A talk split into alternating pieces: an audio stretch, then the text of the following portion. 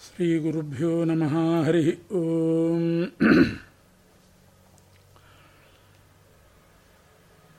वंदे वन्द्यं विधिभवमहेन्द्रादिवृन्दारकेन्द्रैः। व्यक्तं व्याप्तं स्वगुणगणतो देशतः कालतश्च। धूतावद्यं सुखचितिमयैर्मङ्गलैर्युक्तमङ्गैः। ಸಾನಾಥ್ಯನ್ನೋ ವಿದಧದಧಿಕಂ ಬ್ರಹ್ಮನಾರಾಯಣಾಖ್ಯಂ ಭೂಷಾರತ್ನಂ ಭುವನವಲಯಸ್ಯಾಖಿಲಾಶ್ಚರ್ಯರತ್ನಂ ಲೀಲಾರತ್ನಂ ಜಲಧಿದುಹಿತುರ್ದೇವತಾ ಮೌಲಿರತ್ನಂ ಚಿಂತಾರತ್ನಂ ಜಗತಿ ಭಜತಾಂ ಸತ್ಸರೋಜದ್ಯುರತ್ನಂ ಕೌಸಲ್ಯಾಯಾಲಸತು ಮಮ ಹೃನ್ಮಂಡಲೆ ಪುತ್ರರತ್ನಂ आपादमौलिपर्यन्तं गुरूणामाकृतिं स्मरेत् तेन विघ्नाः प्रणश्यन्ति सिद्ध्यन्ति च मनोरथाः ಶ್ರೀ ಹರಿವಾಯುಗುರುಗಳ ಚರಣಾರವಿಂದಗಳಿಗೆ ವಂದಿಸಿ ಅಪೌರುಷೇಯವಾದಂಥ ವೇದದಲ್ಲಿ ಸೇರಿದ ಉಪನಿಷತ್ತುಗಳ ಪ್ರವಚನವನ್ನು ಆರಂಭ ಮಾಡಿಸ್ತಾ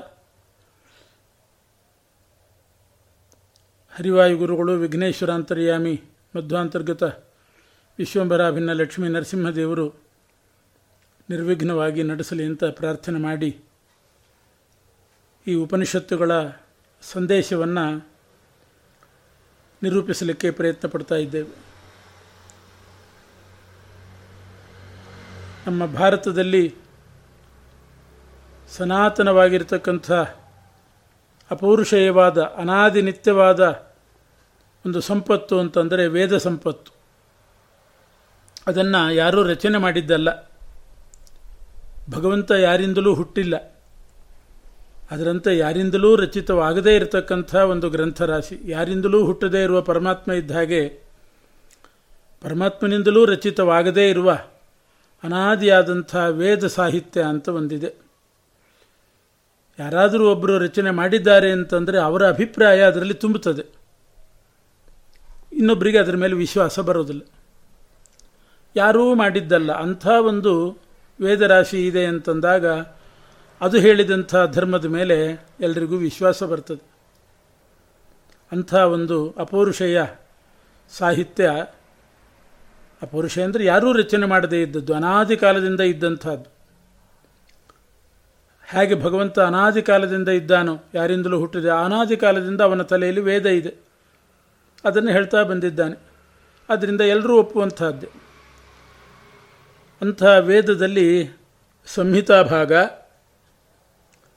ಉಪನಿಷತ್ ಭಾಗ, ಬ್ರಾಹ್ಮಣ ಭಾಗ, ಆರಣ್ಯಕ ಭಾಗ ಅಂತ ನಾಲ್ಕು ಭಾಗಗಳು. ಸಂಹಿತಾ ಭಾಗ ಅಂತಂದರೆ ಹೆಚ್ಚು ಪ್ರಚಲಿತವಾದದ್ದು ಅದು. ಅನೇಕ ದೇವತೆಗಳ ಸ್ತೋತ್ರಗಳು ಅದರಲ್ಲಿ ಬರ್ತದೆ. ಅದು ಸಂಹಿತ ಅಂತ ಕರೀತಾರೆ. ಕರ್ಮಕಾಂಡವನ್ನು ಯಜ್ಞಯಾಗಾದಿಗಳನ್ನು ತಿಳಿಸ್ತಕ್ಕಂಥದ್ದು ಬ್ರಾಹ್ಮಣ ಭಾಗ ಅಂತಿದೆ. ಅದು ವೇದದ ವ್ಯಾಖ್ಯಾನ ರೂಪ ಮತ್ತು ಯಜ್ಞಯಾಗಾದಿ ಕರ್ಮ ಮಾಡುವ ಕ್ರಮವನ್ನು ತಿಳಿಸ್ತಕ್ಕಂಥದ್ದು. ಭಗವಂತನ ತತ್ವವನ್ನು ಹೇಳಲಿಕ್ಕಿರುವಂತಹದ್ದು ಉಪನಿಷತ್ತುಗಳು. ಅದೇ ರೀತಿ ಅರಣ್ಯದಲ್ಲಿ ಪಠಿಸಬೇಕಾದ್ದು. ಕೆಲವರು ಕೇಳದೆ ಕೇಳಬಾರ್ದು, ಕೆಲವರು ಕಿವಿಗೆ ಬೀಳಬಾರ್ದು. ಅರಣ್ಯಕ್ಕೆ ಹೋಗಿ ಪಠಿಸುವಂತಹದ್ದು ಅರಣ್ಯಕ ಅಂತ ಹೀಗೆ ನಾಲ್ಕು ಭಾಗಗಳು. ಅದರಲ್ಲಿ ಉಪನಿಷತ್ ಭಾಗ ಅಂತಿದೆ, ಅದು ವೇದ ಸಾಹಿತ್ಯಕ್ಕೆ ಸೇರಿದ್ದೇ, ಅಪೌರುಷಯವೇ. ಅನೇಕ ಉಪನಿಷತ್ತುಗಳಿದೆ. ಅದರಲ್ಲಿ ಶ್ರೀಮನ್ ಮಧ್ವಾಚಾರ್ಯರು ಹತ್ತು ಉಪನಿಷತ್ತುಗಳಿಗೆ ಭಾಷ್ಯವನ್ನು ಬರೆದಿದ್ದಾರೆ. ದಶೋಪನಿಷತ್ ಭಾಷ್ಯ ಅಂತ ಅದು ಬಹಳ ಪ್ರಸಿದ್ಧವಾದ್ದು. ಹತ್ತು ಉಪನಿಷತ್ತುಗಳು ಕೂಡ ಪ್ರಸಿದ್ಧವಾದದ್ದೇ ಇದೆ. ಈಶಕೇನ ಕಠಪ್ರಶ್ನ ಮುಂಡ ಮಾಂಡೂಕ್ಯ ತಿತ್ತಿರಿಹಿ ಐತರೇಯಂಚ ಛಾಂದೋಗ್ಯಂ ಬೃಹದಾರಣ್ಯಮೇವಚ ಅಂತ ಹತ್ತು ಉಪನಿಷತ್ತುಗಳು. ಈಶಾವಾಸ್ಯೋಪನಿಷತ್ತು, ಕೇನೋಪನಿಷತ್ತು, ಕಾಠಕೋಪನಿಷತ್ತು, ಷಟ್ಪ್ರಶ್ನೋಪನಿಷತ್ತು ಮುಂಡಕೋಪನಿಷತ್ತು, ಮಾಂಡೂಕ್ಯೋಪನಿಷತ್ತು, ತೈತ್ರಿಯ, ಐತರೇಯ, ಛಾಂದೋಗ್ಯ, ಬೃಹದಾರಣ್ಯಕ ಅಂತ ಹತ್ತು ಉಪನಿಷತ್ತುಗಳು. ಅದರಲ್ಲಿ ಈಶಾಭಾಷ್ಯೋಪನಿಷತ್ತು ಬಹಳ ಸಣ್ಣದು, ಹದಿನೆಂಟೇ ಮಂತ್ರಗಳಿಂದ ಕೂಡಿದಂಥ ಒಂದು ಮಂತ್ರ. ಯಾಜ್ಞೀಯ ಉಪನಿಷತ್ತು ಅಂತ ಇದನ್ನು ಕರೀತಾರೆ. ಯಾಜ್ಞೀಯ ಮಂತ್ರೋಪನಿಷತ್ತು ಅಂತ ಕರೀತಾರೆ. ಇದು ಜಪ ಮಾಡಬೇಕಾದ ಮಂತ್ರವೂ ಹೌದು. ಭಗವಂತನನ್ನು ತಿಳ್ಕೊಳ್ಳಿಕ್ಕಿರುವಂಥ ಉಪನಿಷತ್ತೂ ಹೌದು. ಯಜ್ಞನಾಮಕ ಪರಮಾತ್ಮ. ಭಾಗವತದಲ್ಲಿ ಆ ಭಗವದ್ ರೂಪದ ಉಲ್ಲೇಖ ಬರ್ತದೆ. ಯಜ್ಞನಾಮಕ ಪರಮಾತ್ಮಂದು.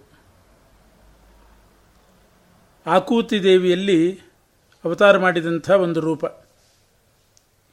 ಆಕೂತಿ, ರುಚಿ ಅಂತ ಇಬ್ಬರು ದಂಪತಿಗಳು ಅದರಲ್ಲಿ ಪರಮಾತ್ಮ ಯಜ್ಞನಾಮಕನಾಗಿ ಅವತಾರ ಮಾಡಿದ್ದಾನೆ ಅಂತ ಉಂಟು. ಸ್ವಯಂಭವ ಮನುವಿನ ಮಗಳ ಮಗ. ಯಜ್ಞನಾಮಕ ಪರಮಾತ್ಮ. ಸ್ವಯಂಭವ ಮನುವೆ ಆ ಆ ಮಂತ್ರಗಳಿಂದ ತನ್ನ ಮೊಮ್ಮಗನನ್ನ, ದೌಹಿತ್ರನನ್ನ ಸ್ತೋತ್ರ ಮಾಡ್ತಾನೆ. ಅಂತಹ ಒಂದು ಉಪನಿಷತ್ತು, ಯಾಜ್ಞೀಯ ಉಪನಿಷತ್ತು, ಯಜ್ಞನಾಮಕ ಪರಮಾತ್ಮನ ಸ್ತೋತ್ರ ರೂಪವಾದದ್ದು ಅದು. ಬಹಳ ಅನೇಕ ಗಂಭೀರವಾದ ವಿಷಯಗಳು ಇದರಲ್ಲಿದೆ.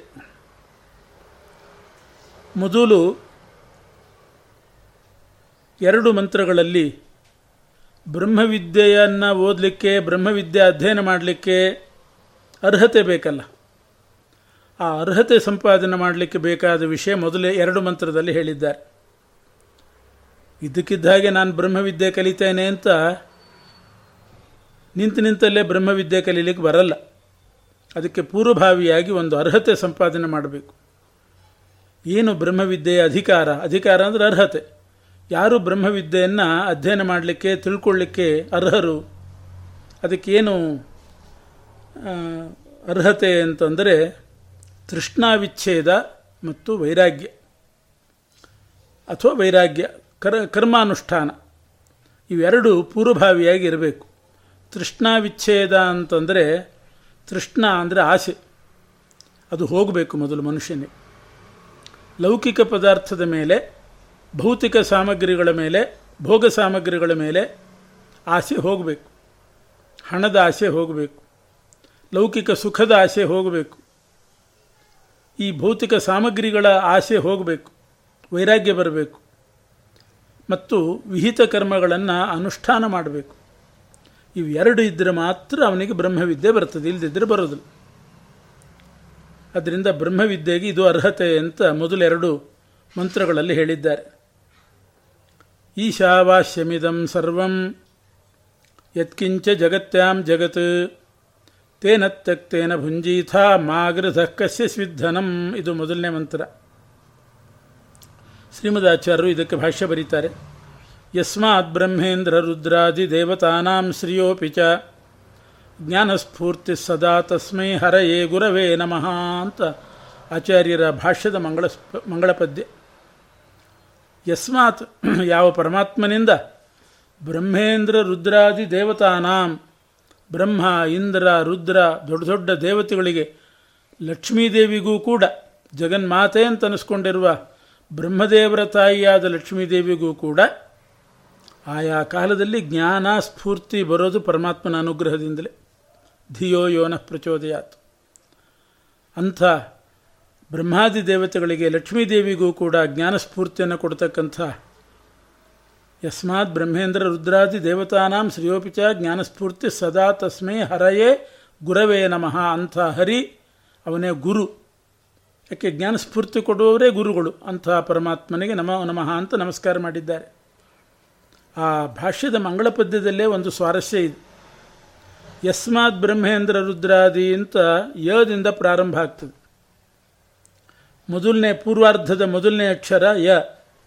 ಯಸ್ಮಾತ್ ಬ್ರಹ್ಮೇಂದ್ರ ರುದ್ರಾದಿ ದೇವತಾನಾಂ ಶ್ರೀಯೋಪಿಚ. ಉತ್ತರಾರ್ಧದಲ್ಲಿ ಮೊದಲನೇ ಅಕ್ಷರ ಜ್ಞ. ಜ್ಞಾನಸ್ಫೂರ್ತಿ ಸದಾ ತಸ್ಮೈ ಹರೆಯೇ ಗುರವೇ ನಮಃ.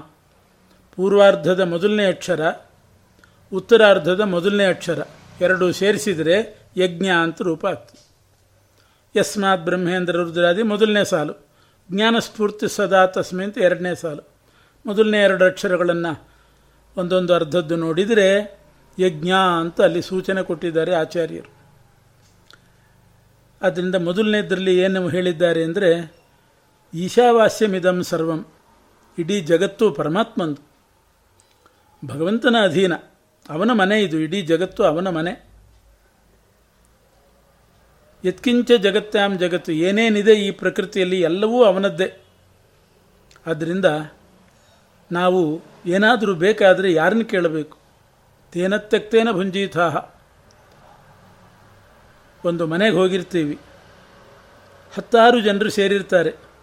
ನಮಗೇನೋ ಬೇಕಾಗಿರ್ತದೆ. ಯಾರನ್ನೋ ಕೇಳಿದ್ರೆ ಅವರಂತಾರೆ ನಾವು ನಿಮ್ಮಂಗೆ ಅತಿಥಿಗಳು ಈ ಮನೆಯಲ್ಲಿ ಅಂತಾರೆ. ನಾವು ನಿಮ್ಮಂಗೆ ಕರೆದು ಊಟಕ್ಕೆ ಬಂದವರು, ನಮ್ಮನ್ನು ಕೇಳಿದರೆ ನಾವೇನು ಹೇಳೋಣ ಅಂತ. ಆ ಮನೆ ಯಜಮಾನ ಯಾರು ಅಂತ ತಿಳ್ಕೊಂಡು ಅವ್ರನ್ನ ಕೇಳಬೇಕು. ನಮಗೇನು ಬೇಕು, ಎಲ್ಲಿ ಕೊಡಬೇಕು, ಏನು ಮಾಡಬೇಕು, ಎಲ್ಲ ಅವ್ರನ್ನ ಕೇಳಬೇಕು. ಹಾಗೆ ಇಡೀ ಜಗತ್ತು ಈಶಾಭಾಷೆ ಈ ಜಗತ್ತಿಗೆ ಪರಮಾತ್ಮ ಯಜಮಾನ. ನಾವು ಅವನನ್ನು ಬಿಟ್ಟು ಯಾರ್ಯಾರನೋ ಏನನ್ನೋ ಕೇಳಲಿಕ್ಕೆ ಹೋದರೆ ಆಭಾಸ ಆಗ್ತದೆ. ಈಶಾವಾಸ್ಯಮಿದಂ ಸರ್ವಂ. ಆದ್ದರಿಂದ ತೇನ ತಕ್ತೇನ ಭುಂಜೀತಾಹ ಆ ಭಗವಂತ ಏನು ಕೊಡ್ತಾನೆ? ಆ ಭಗವಂತ ಕೊಟ್ಟದ್ದರಿಂದ ಕೊಟ್ಟದ್ದನ್ನು ಸ್ವೀಕಾರ ಮಾಡಿ, ಅದರಿಂದ ನೀವು ಅನುಭೋಗ ಮಾಡಿಕೊಂಡಿರ್ರಿ. ಮಾಗೃಧ ಸ್ವಿಧನಂ ಇನ್ನೊಬ್ಬರ ಧನಕ್ಕೆ ಆಸೆ ಪಡಬೇಡಿ. ಇನ್ನೊಬ್ಬರ ವಸ್ತು ಮತ್ತೊಬ್ಬರ ಧನ, ಅದನ್ನು ಆಸೆ ಪಡಲಿಕ್ಕೆ ಹೋಗಬೇಡಿ. ಇಡೀ ಜಗತ್ತು ಪರಮಾತ್ಮಂದು. ಅವನು ಏನು ಕೊಡ್ತಾನೆ? ಅವನು ಅದರಿಂದ ನಾವು ಜೀವನ ಮಾಡಿಕೊಂಡಿರಬೇಕು. ಎದುರುಚ್ಛ ಲಾಭ ಸಂತುಷ್ಟರಾಗಿರಬೇಕು. ಇನ್ನೊಬ್ಬರ ಹಣದ ಮೇಲೆ, ಮತ್ತೊಬ್ಬರ ವಸ್ತುವಿನ ಮೇಲೆ ಆಸೆ ಪಡಬೇಡಿ. ಇದು ವೈರಾಗ್ಯ ತಾಳ್ರಿ ಅಂತ ಮೊದಲನೇ ಮಂತ್ರದಲ್ಲಿ ತೃಷ್ಣಾ ವಿಚ್ಛೇದವನ್ನು ಹೇಳಿದ್ದಾರೆ. ಎರಡನೇ ಮಂತ್ರದಲ್ಲಿ, ಕುರುವನ್ನೇ ವೇಹ ಕರ್ಮಾಣಿ ಜಿಜೀವಿಷೇ ಛತಗಂ ಸಮಾಹ. ಏವಂ ತ್ವಯಿ ನ ಕರ್ಮ ಲಿಪ್ಯತೆ ನರ ಏವಂ ತ್ವಯಿ ಈ ರೀತಿ ನಡ್ಕೋಬೇಕು. ನಾನು ನ ಕರ್ಮ ಲಿಪ್ಯತೆ ನರೆ. ಕರ್ಮ ಮಾಡಿಕೊಂಡು ಬದುಕಬೇಕು. ನಾವು ಶತಕಂ ಸಮಾಹ. ನೂರು ವರ್ಷ ಬದುಕಲಿಕ್ಕೆ ಇಚ್ಛೆ ಪಡ್ರಿ. ಆಯುಷ್ಯ ಬೇಕು ಅಂತ ಇಚ್ಛೆ ಪಡಿ ನೂರು ವರ್ಷ ಬದುಕಲಿಕ್ಕೆ ಆಸೆ ಪಡ್ರಿ. ಅದನ್ನು ಬೇಡ ಅಂತ ಹೇಳೋದಿಲ್ಲ. ಆದರೆ ಆ ನೂರು ವರ್ಷಗಳಲ್ಲಿಯೂ ಕುರುವನ್ನೇವೇಹ ಕರ್ಮಾಣಿ. ಭಗವಂತನ ಆಜ್ಞಾರೂಪವಾದ ಕರ್ಮ ಏನಿದೆ? ಅವರವರ ವರ್ಣಗಳಿಗೆ, ಆಯಾ ಆಶ್ರಮದಲ್ಲಿದ್ದವರಿಗೆ ಯಾರು ಬ್ರಾಹ್ಮಣರು ಯಾರು ಕ್ಷತ್ರಿಯರು, ಬ್ರಾಹ್ಮಣರಲ್ಲಿ ಬ್ರಹ್ಮಚಾರಿಗಳು, ಗೃಹಸ್ಥರು, ಅವರಿಗೆಲ್ಲ ಇಂಥಿಂಥವ್ರಿಗೆ ಇಂಥ ಕರ್ಮ ಅಂತ ವಿಹಿತವಾಗಿದೆ. ಅದನ್ನು ಮಾಡಿಕೊಂಡು ನೂರು ವರ್ಷ ಬದುಕಬೇಕು. ಬದುಕಲಿಕ್ಕೆ ಇಚ್ಛೆ ಪಡಬಹುದು. ಕುರುವನ್ನೇವೇಹ ಕರ್ಮಾಣಿ. ಹಾಗೆ ಮಾಡಿದರೆ ಆವಾಗ ನಮಗೆ ಲೇಪ ಆಗೋದಿಲ್ಲ. ಇಲ್ಲದಿದ್ದರೆ ಕರ್ಮ ಮಾಡದೇ ಇದ್ದರೆ ಎಂಥ ಜ್ಞಾನಿಗಳಿಗೂ ಕೂಡ ಲೇಪ ಆಗ್ತದೆ. ಕರ್ಮ ಮಾಡಲಿಲ್ಲ, ಕರ್ಮ ಬಿಟ್ಟರು ಅನ್ನುವಂಥ ದೋಷ ಬರ್ತದೆ. ಆದ್ದರಿಂದ ಕರ್ಮಾನುಷ್ಠಾನ ಅವಶ್ಯ ಅತ್ಯಂತ ಅವಶ್ಯಕ. ಹೀಗೆ ಎರಡು ಬ್ರಹ್ಮವಿದ್ಯೆಗೆ ಅರ್ಹತೆ. ನಮ್ಮ ಒಂದು ವೇಳೆ ಕ್ಷತ್ರಿಯನಾದವನು ಯುದ್ಧ ಮಾಡಬೇಕು. ಬ್ರಾಹ್ಮಣರಾದವರು ಅವರಿಗೆ ವಿಹಿತವಾದ ಪಾಠ ಪ್ರವಚನಾದಿಗಳನ್ನು ಮಾಡಬೇಕು. ಬ್ರಹ್ಮಚಾರಿಗಳು ಅಧ್ಯಯನ ಮಾಡಬೇಕು. ಹೀಗೆ ಜಗತ್ತು ನಡಿಲಿಕ್ಕೆ ಕರ್ಮ ಬೇಕು. ಕರ್ಮ ಮಾಡದೇ ಇದ್ದರೆ ಜಗತ್ತು ನಡೆಯೋದಿಲ್ಲ. ನಾಲ್ಕು ತರಹದ ಧರ್ಮ ಇದೆ. ಆ ನಾಲ್ಕು ರೀತಿಯಾದ ಧರ್ಮದಿಂದಲೇ ಜಗತ್ತು ನಿಂತಿರೋದು. ಧರ್ಮ ಕುಸಿತು ಅಂತಂದರೆ ಜಗತ್ತು ಕುಸಿದು ಬೀಳ್ತದೆ. ಧರ್ಮ ಅಂದ್ರೇನು? ಧಾರಕ ಅಂತ ಅರ್ಥ. ಕಂಬ ಇದ್ದರೆ ಆ ಕಂಬದ ಮೇಲೆ ಮನೆ ನಿಂತಿರ್ತದೆ. ಎಷ್ಟು ಅಂತಸ್ತಿನ ಮನೆ ಬೇಕಾದ್ರೆ ನಿಲ್ತದೆ. ಆ ಕಂಬ ಕುಸಿತು, ಅದು ಶಿಥಿಲವಾಯಿತು ಅಂತಂದರೆ ಇಡೀ ಸೌಧವೇ ಕಳಚಿ ಬೀಳ್ತದೆ. ಹಾಗೆ ಇಡೀ ಜಗತ್ತು ನಿಂತಿರೋದು ಧರ್ಮದ ಮೇಲೆ. ಅದು ನಾಲ್ಕು ಥರ ಇದೆ ಧರ್ಮ.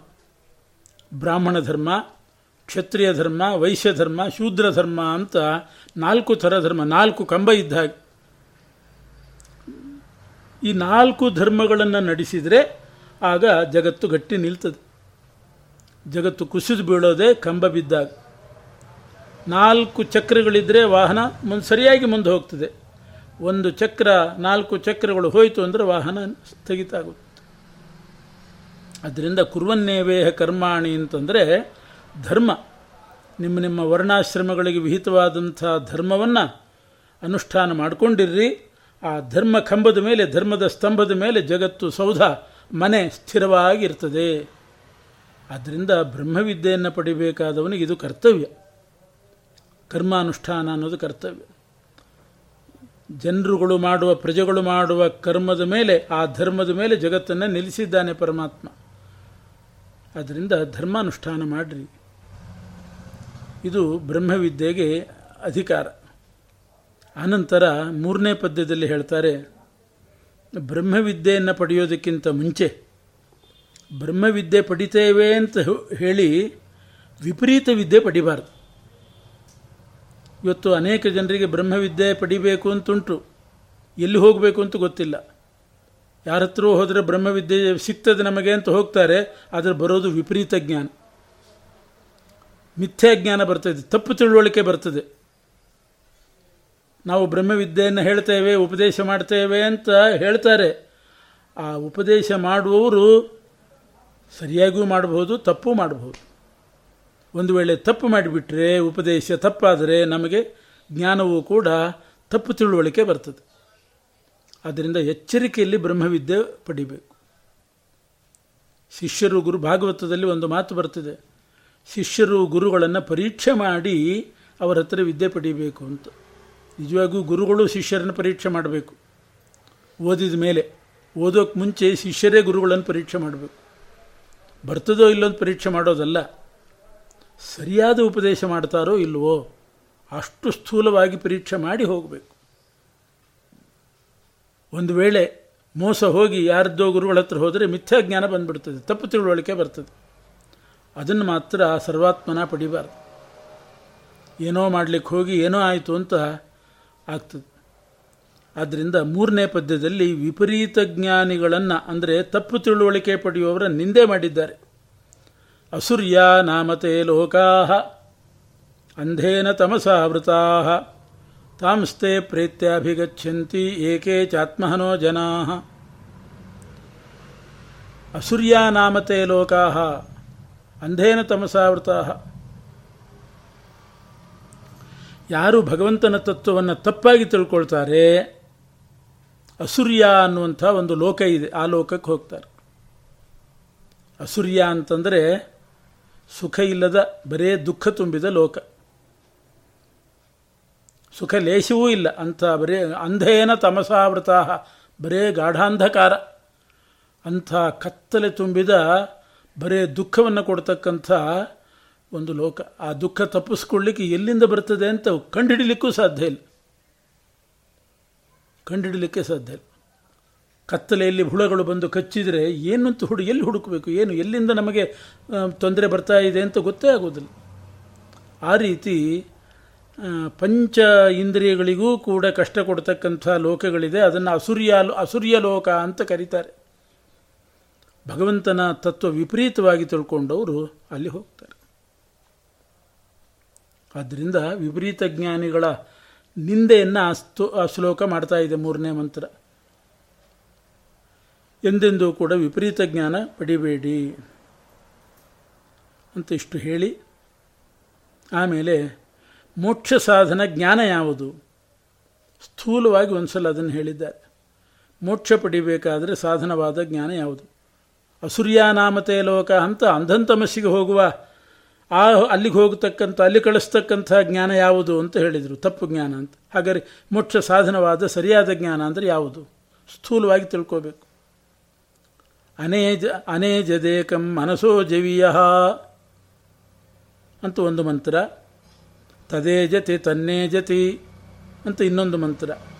ಈ ಎರಡು ಮಂತ್ರಗಳಲ್ಲಿ ಭಗವಂತನ ತತ್ವವನ್ನು ತಿಳಿಸಿದ್ದಾರೆ. ಪರಮಾತ್ಮ ಯಾರಿಗೂ ಹೆದರುವವನಲ್ಲ, ಯಾರ ಅಧೀನನೂ ಅಲ್ಲ. ಮುಖ್ಯವಾಗಿ ಸ್ವತಂತ್ರವಾಗಿರುವವನು ಪರಮಾತ್ಮ. ಮನಸೋಜವೀಯ ಮನಸ್ಸಿಗಿಂತ ವೇಗವುಳ್ಳವನು. ಲಿಂಗದೇಹಾದಿಗಳು ಯಾವುದು ಅವನಿಗಿಲ್ಲ. ಅವನಿಂದ ಇಡೀ ಜಗತ್ತು ನಡೀತದೆ, ಪ್ರವೃತ್ತಿ ಆಗ್ತದೆ ಹೊರತು ಅವನು ಯಾರ ಅಧೀನವೂ ಅಲ್ಲ. ತದೇ ಜತಿ ತನ್ನೇ ಜತಿ. ಆ ಪರಮಾತ್ಮನಿಂದ ಎಲ್ಲರೂ ಪ್ರವೃತ್ತರಾಗ್ತಾರೆ. ತಮ್ಮ ತಮ್ಮ ಕೆಲಸದಲ್ಲಿ ಯಾವುದರಲ್ಲೇ ಒಂದು ಪ್ರವೃತ್ತಿ, ಒಂದು ಹೆಜ್ಜೆ ಇಡಬೇಕಾದ್ರೆ ಅವನ ಅನುಗ್ರಹ ಬೇಕು. ಇಲ್ಲಾಂದ್ರೆ ಒಂದು ಹೆಜ್ಜೆ ಇಡಲಿಕ್ಕಾಗೋದಿಲ್ಲ. ಒಂದು ತುತ್ತು ಬಾಯಲ್ಲಿ ಇಟ್ಕೊಳ್ಳಿಕ್ಕಾಗೋದಿಲ್ಲ ಪರಮಾತ್ಮನ ಪ್ರೇರಣೆ ಇದ್ದರೆ ಅವನ ಅನುಗ್ರಹ ಇದ್ದರೆ ಒಂದು ತುತ್ತು ಬಾಯಲ್ಲಿ ಇಟ್ಕೊಳ್ಬಹುದು ಇಲ್ಲದೆ ಇದ್ರೆ ತುತ್ತು ಬಾಯಲ್ಲಿ ಇಟ್ಟುಕೊಳ್ಳಿಕ್ಕೆ ಅಂತ ಹೊರಟವನು ಆ ಕ್ಷಣದಲ್ಲೇ ಹೋಗಿಬಿಡ್ಬೋದು. ಊಟ ಕೂತಿರ್ತಾರೆ ತುತ್ತಿಡಬೇಕು ಹೋಗಿಬಿಡ್ತದೆ, ಪ್ರಾಣ ಹೋಗ್ತದೆ. ಅದರಿಂದ ಒಂದೊಂದು ಸಣ್ಣ ಸಣ್ಣ ವ್ಯಾಪಾರವೂ ಕೂಡ ಅವನ ನಿಯಂತ್ರಣದಿಂದಲೇ ಆಗೋದು. ಹೀಗೆ ಆ ಭಗವಂತನ ತತ್ವವನ್ನು ತಿಳ್ಕೊಳ್ಳೋದೇ ಮುಖ್ಯವಾಗಿ ಮೋಕ್ಷ ಸಾಧನ ಜ್ಞಾನ ಅಂತ ತಿಳಿಸಿದ್ದಾರೆ. ಜ್ಞಾನದ ಫಲ ಏನು ಅಂತ ಮುಂದಿನ ಎರಡು ಮಂತ್ರಗಳಲ್ಲಿ ಹೇಳ್ತಾರೆ. ಎಷ್ಟು ಸರ್ವಾಣಿ ಆತ್ಮನ್ನೇವಾನುಪಶ್ಯತಿ. ಸರ್ವಭೂತೇಷು ಚಾತ್ಮಾನಂ ತಥೋನ ವಿಜುಗುಪ್ಸತೆ. ಜ್ಞಾನದ ಫಲ ಏನು ಅಂತಂದರೆ ಅವನಿಗೆ ಯಾವ ಭಯವೂ ಇರೋದಿಲ್ಲ. ಪರಮಾತ್ಮನ ತತ್ವಜ್ಞಾನ ಪಡೆದವನಿಗೆ ಯಾವ ಭಯವೂ ಇರೋದು ಅದನ್ನ ಜ್ಞಾನಿಗಳು ಯಾವುದಕ್ಕೂ ಹೆದರೋದಿಲ್ಲ. ಜಡಭರತರ ಕಥೆ ಬರ್ತದೆ ಭಾಗವತದಲ್ಲಿ. ಯಾರಿಗೂ ಹೆದರ್ತಿದ್ದಿಲ್ಲ ಅವರು. ಯಾವ ರಾಜರಿಗೂ ಹೆದರಲಿಲ್ಲ. ಯಾಕೆ ಯಾಕೆ ಹೆದರಬೇಕು? ಎಲ್ಲ ಭಗವಂತನ ಅಧೀನ ಅಂತ ತಿಳ್ಕೊಂಡಿರ್ತಾರೆ. ಅದನ್ನ ಅವ್ರು ಹೆದರೋದು ಪರಮಾತ್ಮನಿಗೆ ಮಾತ್ರ. ಇನ್ನೊಬ್ಬರಿಗೆ ಅವರು ಭಯ ಪಡೋದೇ ಇಲ್ಲ. ಯಾಕೆಂದರೆ ಇನ್ನೊಬ್ಬರಿಂದ ನಮಗೆ ಭಯ ಬರಬೇಕಾದ್ರೆ ಭಗವಂತನ ಪ್ರೇರಣೆ ಆದರೆ ಮಾತ್ರ ಬರ್ತದೆ. ಇಲ್ಲದಿದ್ದರೆ ಅವ್ರು ಏನು ಮಾಡಲಿಕ್ಕೆ ಆಗೋದಿಲ್ಲ ಹೀಗಾಗಿ ಜ್ಞಾನ ಯಾರು ಪಡಿತಾರೆ, ಆತ್ಮತತ್ವ ಜ್ಞಾನ, ಅವರಿಗೆ ಲೋಕದಲ್ಲಿ ಯಾವ ಭಯವೂ ಕೂಡ ಇರೋದಿಲ್ಲ. ಶೋಕ ಇರೋ, ದುಃಖ ಬರೋದಿಲ್ಲ. ಮೋಹ ಇರೋದಿಲ್ಲ. ಭಯ, ಶೋಕ, ಮೋಹ ಎಲ್ಲವನ್ನು ಕೂಡ ಮೀರಿ ನಿಲ್ಲಬಲ್ಲ ಜ್ಞಾನಿಯಾದವನು ಒಂದು ಬಹಳ ಮಹತ್ವ ಇದೆ ಜ್ಞಾನಕ್ಕೆ.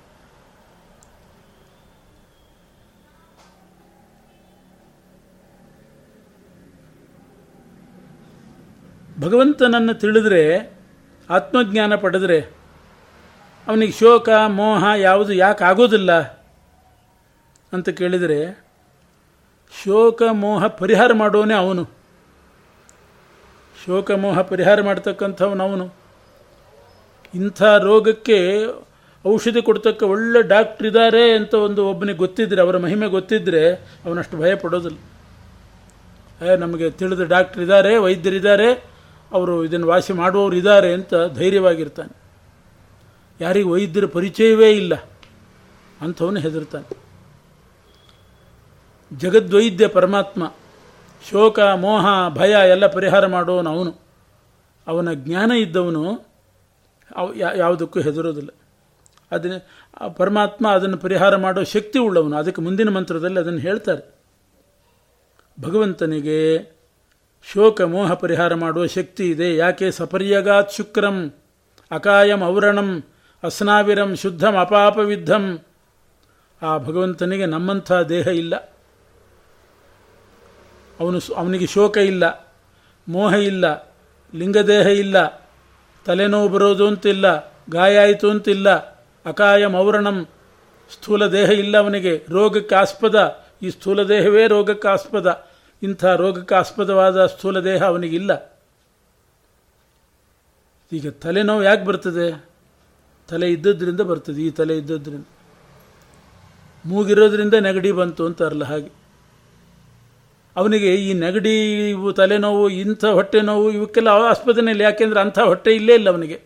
ಅಂಥ ತಲೆನೇ ಅಲ್ಲ, ಅದು ವಿಚಿತ್ರವಾದದ್ದು. ಆದ್ದರಿಂದ ಅವನು ಈ ರೋಗ ರುಜಿನಗಳಿಗೆ ಆಸ್ಪದವಾದಂಥ ದೇಹ ಹೊಂದಿದವನೇ ಅಲ್ಲ. ಅದನ್ನು ಮೀರಿ ನಿಂತವನು. ಅದರಿಂದ ಅವನ ಹತ್ರ ನಾವು ಹೋದರೆ ನಮ್ಮ ರೋಗ ಪರಿಹಾರ ಆಗ್ತದೆ. ನಮಗೆ ಹಣ ಬೇಕು ಅಂದರೆ ಯಾರ ಹತ್ರ ಹೋಗ್ತೀವಿ? ಬಡವ್ರ ಹತ್ರ ಹೋಗಿ ಏನಾದರೂ ಒಂದಿಷ್ಟು ಕೊಡ್ರಿ ಅಂತಂದರೆ ನನಗೇ ಬೇಕು, ಇದ್ರು ಕೊಡು ಅಂತ ನಾವು ನಾವು ನಮಗೆ ಹಣ ಬೇಕು ಅಂತಂದರೆ ಧನಿಕರ ಹತ್ರ ಹೋಗಬೇಕು. ಹಾಗೆ ನಮ್ಮ ರೋಗ ಪರಿಹಾರ ಆಗಬೇಕು ಅಂತಂದರೆ ರೋಗ ಇಲ್ಲದವ್ರ ಹತ್ರ ಹೋಗಬೇಕು. ರೋಗ ಪರಿಹಾರ ಮಾಡ್ತಾರೆ ಅಂತ ಒಬ್ರಿಗೆ ಹೋಗೋಣ, ಎಲ್ಲಿದ್ದಾರೆ ಅಂತಂದರೆ ಅವ್ರು ಮಲಗಿದ್ದಾರೆ, ಅವರಿಗೆ ರೋಗ ಹತ್ತಿದೆ ಅಂತಂದ್ರೆ ನಾವೇನು ಮಾಡಬೇಕು? ಒಬ್ಬನಿಗೆ ಕಣ್ಣು ಸರಿ ಇದ್ದಿಲ್ಲಂತ, ಏನು ನೋಡಿದರೂ ಕೂಡ ಎರಡೆರಡು ಕಾಣಿಸ್ತಿತ್ತಂತ ಅವನಿಗೆ. ಅವನ ಹೆಂಡತಿ ಮನೆಗೆ ಬಂದರೆ ಇಬ್ಬರು ಕಾಣಿಸ್ಬೇಕು. ಅವನು ಮದುವೆ ಮಾಡಿಕೊಂಡದ್ದು ಒಂದು ಇಬ್ಬರಿಬ್ಬರು ಕಾಣಿಸ್ಬೇಕು. ಇಂಥ ವಿಚಿತ್ರ ಕಣ್ಣಿನ ರೋಗ ಅವನಿಗೆ. ಒಬ್ಬ ಮಗ ಹುಟ್ಟಿದರೆ ಇಬ್ಬರಿಬ್ಬರು ಕಾಣಿಸ್ಬೇಕು. ಒಂದು ಭಕ್ಷ್ಯ ಹಾಕಿದರೆ, ಒಂದು ತಿಳಿ ಏನಾದರೂ ಒಂದು ಜಿಲೇಬಿ ಹಾಕಿದರೆ ಎರಡೆರಡು ಕಾಣಿಸ್ಬೇಕು ಅವನಿಗೆ. ಈ ಥರ ಬಹಳ ವಿಚಿತ್ರ ಆಗಿ ಹೋಗ್ತಿತ್ತು.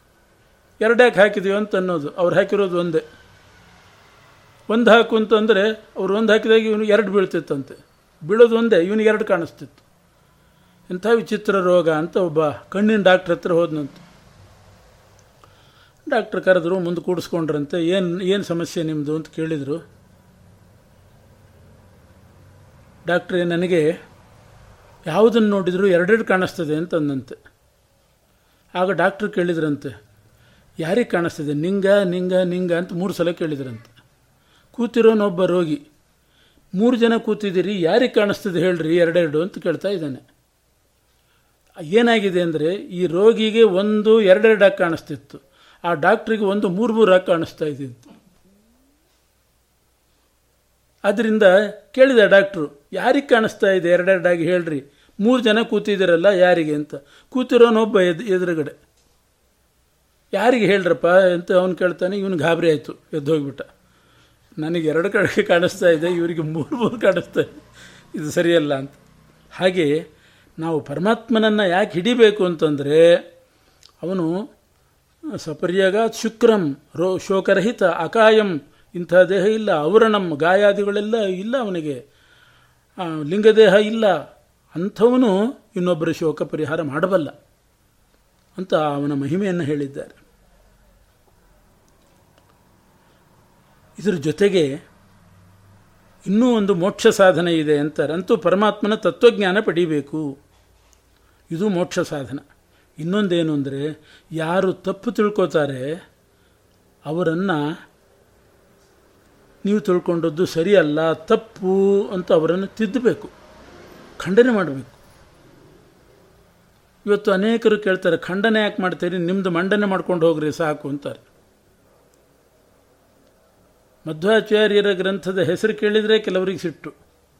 ಉಪಾಧಿ ಖಂಡನ, ಮಾಯಾವಾದ ಖಂಡನ ಈ ಖಂಡನ ಯಾಕೆ ಮಾಡ್ತಾರೆ? ಮಂಡನ ಮಾಡ್ರಿ ಸಾಕು. ಅಂತ ಆಕ್ಷೇಪ ಉಂಟು. ಆದರೆ ಉಪನಿಷತ್ ಹೇಳ್ತಾ ಇದೆ, ಮೋಕ್ಷ ಸಾಧನ ಆಗಬೇಕಾದರೆ ಎರಡು. ಒಂದು ತತ್ವಜ್ಞಾನ ಪಡಿಬೇಕು. ಯಾವುದು ನಿಜವಾದ ತತ್ವ ಅದನ್ನು ತಿಳ್ಕೊಳ್ಬೇಕು. ಇನ್ನೊಂದೇನು ಅಂತಂದರೆ, ಯಾವುದು ತಪ್ಪು ಅದನ್ನು ತಪ್ಪು ಅಂತ ಹೇಳಬೇಕು. ತಪ್ಪು ಅಂತ ಹೇಳಬೇಕು. ಮೋಕ್ಷದಲ್ಲಿ ಎರಡು ಅಂಶ ಇದೆ. ಮೋಕ್ಷದಲ್ಲಿ ಎರಡು ಅಂಶ. ಒಂದು ಸುಖ ಪ್ರಾಪ್ತಿ ಇನ್ನೊಂದು ದುಃಖ ಪರಿಹಾರ. ಎರಡು ಸೇರಿದರೆ ಮೋಕ್ಷ. ಈಗ ನಮಗೆ ಸುಖನೂ ಆಗ್ತಾ ಇದೆ, ಜೊತೆಗೆ ದುಃಖನೂ ಆಗ್ತಾ ಇದೆ ಅಂತಂದರೆ ಅದು ಮೋಕ್ಷ ಅಲ್ಲ. ಸುಖ ಬರಬೇಕು, ದುಃಖ ಪರಿಹಾರ ಆಗಬೇಕು. ಹೀಗೆ ಎರಡು ಥರ ಮೋಕ್ಷ ಹಾಗೆಯೇ ನಮ್ಮ ಸಾಧನೆಯಲ್ಲೂ ಕೂಡ ಎರಡು ಥರ ಇರಬೇಕು. ಒಂದು ತತ್ವಜ್ಞಾನ ಪಡಿಬೇಕು, ಇನ್ನೊಂದು ತಪ್ಪನ್ನು ತಪ್ಪು ಅಂತ ಹೇಳಬೇಕು. ನಾವು ತತ್ವಜ್ಞಾನ ಪಡೆದರೆ ಸುಖ ಪ್ರಾಪ್ತಿ ತಪ್ಪನ್ನು ತಪ್ಪು ಅಂತ ಹೇಳಿದರೆ ದುಃಖ ನಿವಾರಣೆ. ಹೀಗೆ ಎರಡು ಥರ ಮೋಕ್ಷ ಇದೆ. ಸುಖ ಪ್ರಾಪ್ತಿ ದುಃಖ ಪರಿಹಾರ. ಎರಡಾಗಬೇಕಾದ್ರೆ ಎರಡು ರೀತಿಯ ಸಾಧನೆ ಮಾಡಬೇಕು. ಆದ್ದರಿಂದ ನಾವು ಪ್ರಾಚೀನ ಗ್ರಂಥಗಳಲ್ಲಿ ನೋಡ್ತೇವೆ, ಇದು ತತ್ವ ಅಂತ ಹೇಳ್ತಾರೆ. ಆದರೆ ಈ ರೀತಿ ತಿಳ್ಕೊಂಡ್ರೆ ಇದು ತಪ್ಪು ಅಂತಲೂ ತೋರಿಸಿದ್ದಾರೆ.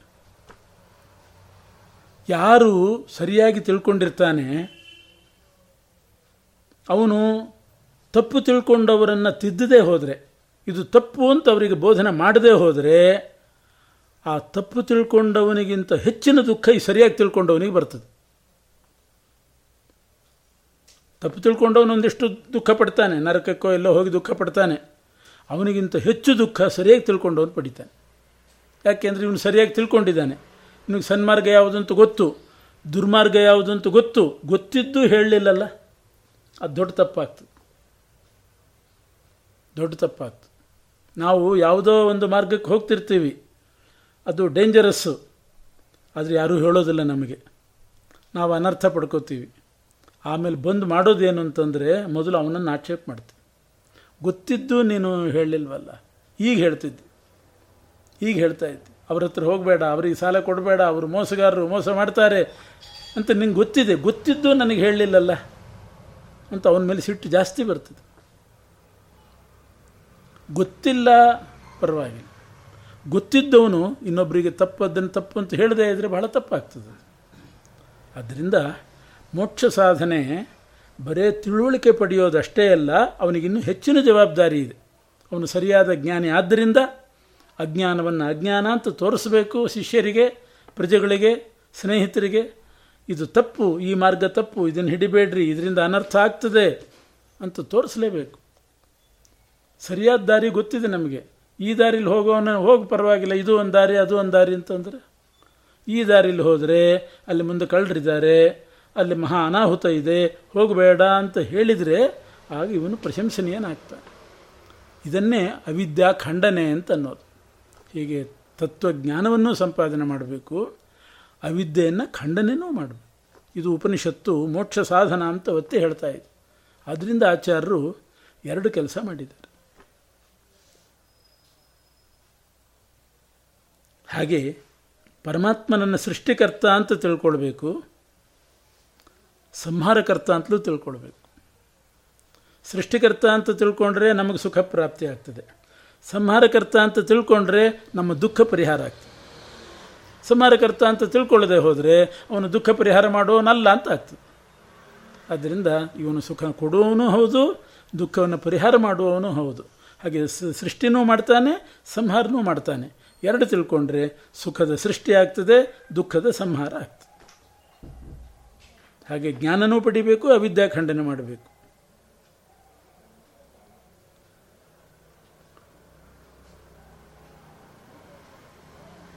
ಇಷ್ಟು ತಿಳಿಸಿ ಆಮೇಲೆ ಭಗವಂತನ ಪ್ರಾರ್ಥನೆ ಮಾಡುವ ಮಂತ್ರಗಳನ್ನು ಹೇಳಿದ್ದಾರೆ. ಹಿರಣ್ಮಯೇನ ಪಾತ್ರೇಣ ಸತ್ಯಸ್ಯಾಪಿ ಹಿತಂ ಮುಖಂ, ತತ್ವಂ ಪೂಷನ್ನ ಪಾವೃಣು ಸತ್ಯಧರ್ಮ ದೃಷ್ಟಯೇ. ಸೂರ್ಯಮಂಡಲದಲ್ಲಿರ್ತಕ್ಕಂಥ ನಾರಾಯಣನ ಪ್ರಾರ್ಥನೆ ಮಾಡಬೇಕು. ಹೇ ಭಗವಂತ, ನಿನ್ನ ರೂಪವನ್ನು ನನಗೆ ತೋರಿಸು. ಸೂರ್ಯಮಂಡಲದಿಂದ ಮುಚ್ಚಿ ಹೋಗಿದೆ, ಬರೇ ಪ್ರಕಾಶವಾಗಿ ಕಾಣ್ತಾ ಇದೆ.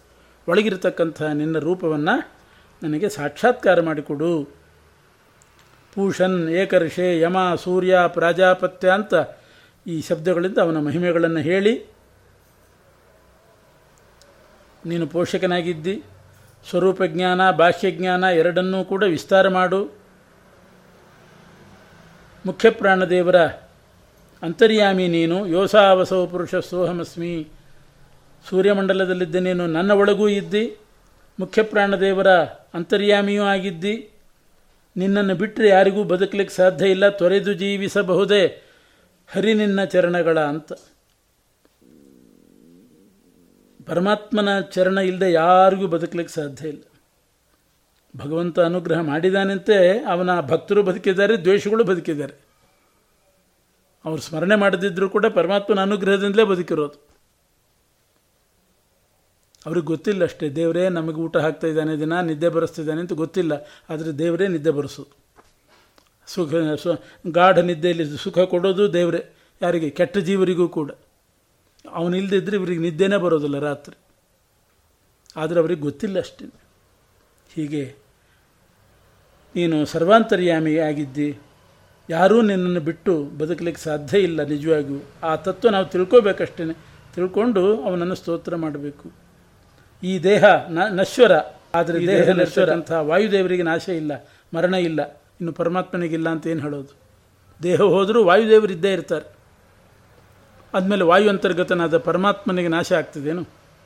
ದೇಹ ನಾಶ ಆಗ್ತದಷ್ಟೆ ಹೇ ಪರಮಾತ್ಮನೇ ಕೃತೋಸ್ಮರ ಕೃತಗಂ ಸ್ಮರ.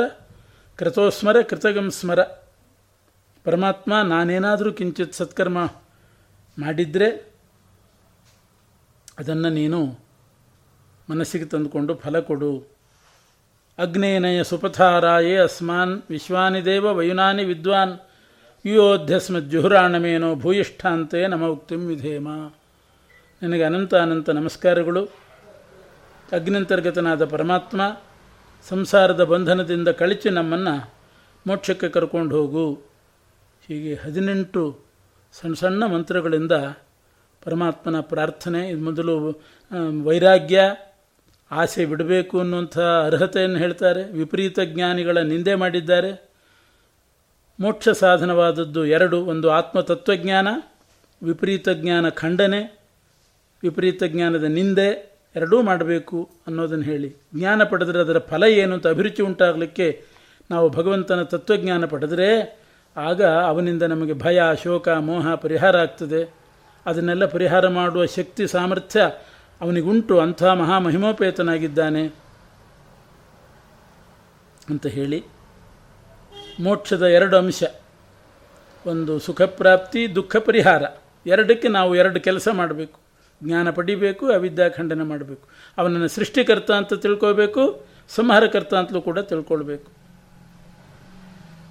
ಅಂತ ಹೇಳಿ ಅವನನ್ನು ಪ್ರಾರ್ಥನೆ ಮಾಡುವ ಮಂತ್ರಗಳನ್ನು ಹೇಳಿ ಇದನ್ನು ಮುಕ್ತಾಯ ಮಾಡಿದ್ದಾರೆ.